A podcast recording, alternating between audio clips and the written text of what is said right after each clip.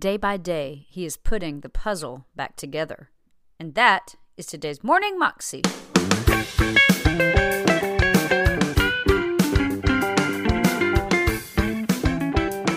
Welcome to the Morning Moxie Show. I am your host, Alicia Sharp, and today on the show is Testimony Thursday. And what I love about Testimony Thursday is because it's all about what God does in someone's life. And that is what this life is about for us as Christians, is glorifying Him, is pointing all of the glory and all of the honor back to Him, because it is Him, it is He who does the work in us. Yes, we have to say yes to Him. Yes, we have to obey daily. But but God changes us from the inside out. He redeems our lives, even when we don't deserve it. When we choose to run the opposite direction, God is still there, waiting for us, just a step away. It doesn't matter how far we've run. It doesn't matter how far we've gone. It doesn't matter what horribly bad things that we've done. Jesus loves you right where you are. You don't have to impress Him. You don't have to change. He will help you change with His power and strength and grace. It is such an amazing thing, the love of God and the forgiveness and how He turns anyone's life around. Here's the story.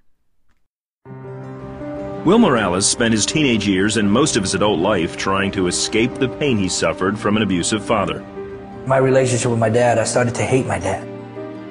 It was a hate and love relationship for many years. Alcohol, drugs, and sex helped him cope, but it was never enough. I was running from my, from really my, my issues. It got me to a very depressive state of mind. Uh, felt at times like uh, there was no meaning. There was no purpose.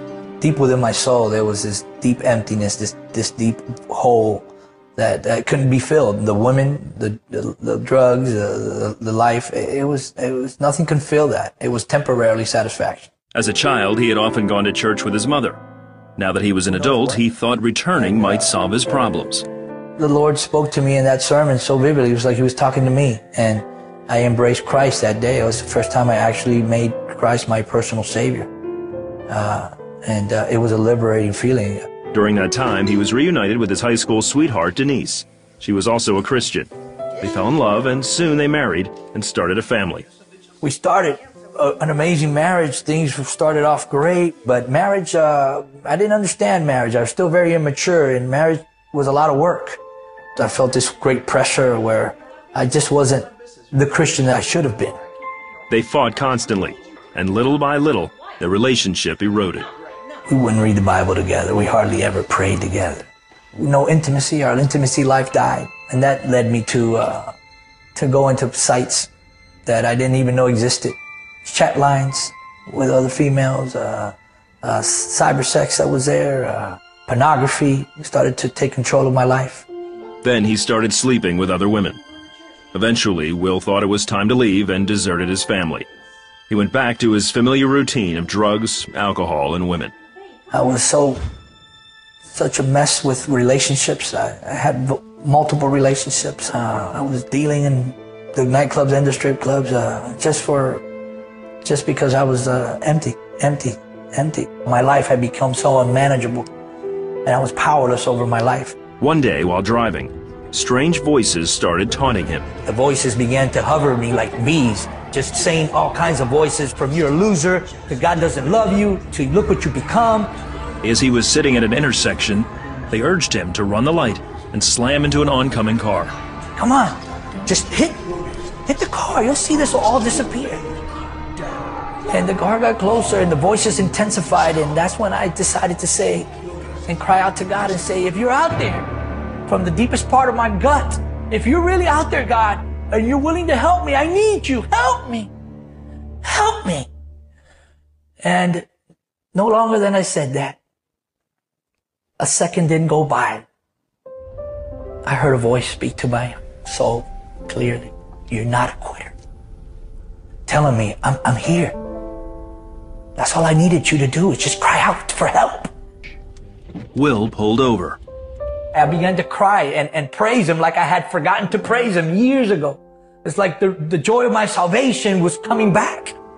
Afterward, Will wanted to be free once and for all from his addictions. He could only think of one thing that would help: prayer. So he asked his family to pray for him. And as they prayed over me, I began to repent. It felt like this, this, this, this, this freedom I had never experienced in my life. I felt like a new me. I felt liberty in Christ. I felt this weight of letting all my shame out, all my skeletons in my baggage had to come out. Through God's grace and forgiveness, Will says he was able to quit using drugs and alcohol. And after three years, Will reunited with his wife and children. He is also reconciled with his father. My family, my children saw the power of forgiveness, how God can restore brokenness. The worst things we can make, He can patch it back together one day at a time, one, one stitch at a time. It's like my, my life was a broken puzzle. And, and, and everything just fell apart and it was shattered, pieces everywhere. And day by day, day by day, trusting in Him, He's putting the puzzle back together. My God is an awesome God, and He's a Redeemer, and I can't ever thank Him enough.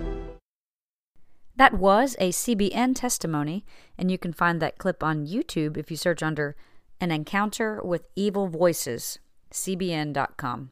You can also, of course, find out more information about C B N and their worldwide ministry at C B N dot com. Hope you have an amazing day today, and I will see you again tomorrow for Fun Friday. God bless.